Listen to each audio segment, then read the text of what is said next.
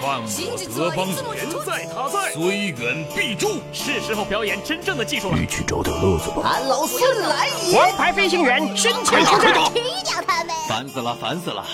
我的观点是：资讯万里挑一，科技择优而用。欢迎收听今天的科技大乱斗。好戏开场了。今天小米手机官方发布消息，小米公司将会在九月二十七日于北京国家会议中心举办小米秋季新品发布会。新品具体是啥？小米官方当然要卖个关子了，暂时不会告诉我们。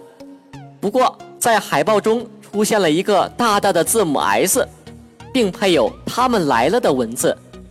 很明显，小米即将在九月二十七日发布小米新旗舰小米五 S。海报中的“他们来了”，说明新品不仅仅有小米五 S，很可能同时发布的还有小米五 S Plus。据爆料，小米五 S 将支持超声波指纹识别技术，把传感器藏在玻璃下面，从而取消掉实体 Home 键。此前有消息称。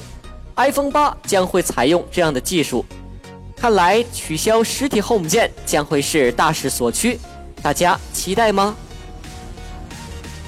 昨日，有自媒体发布消息称，乐视或将在九月十九日宣布收购亚马逊中国。对此传闻，亚马逊中国表示，谣言止于智者，同时在声明称。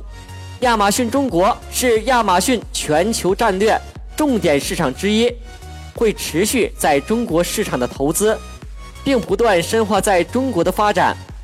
乐视张志伟也在今天上午十点三十分左右发布微博，对乐视收购亚马逊中国的传言进行否认。原来这是一场误会呀！其实乐视要是真能收购亚马逊中国，贼军还是会举双手表示支持。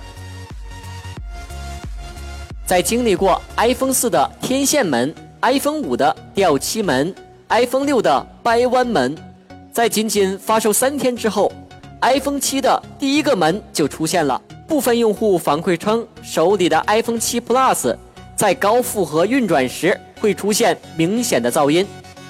要知道，iPhone 是没有内置风扇的。所以可以排除的是，这个噪音绝对不是散热风扇的声音。对于此次反馈，苹果官方在推特上已经有所回应，可以直接换新机。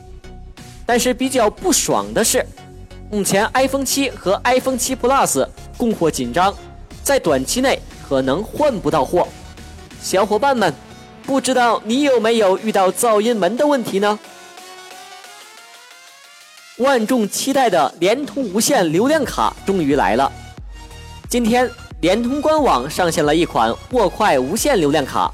Z 军从官网得知，该卡可以实现省内流量不限，全国一 G 流量，并免费送一千八百分钟省内通话，全国无漫游，接听全免费。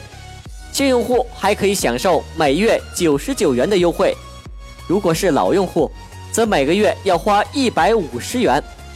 不过，令人遗憾的是，目前仅在江苏地区推出，要想在全国范围内普及，恐怕还得等上很长的一段时间。江苏的小伙伴们，你们的福利来了，要不要上车呢？好了，今天就到这里，我们明天再见。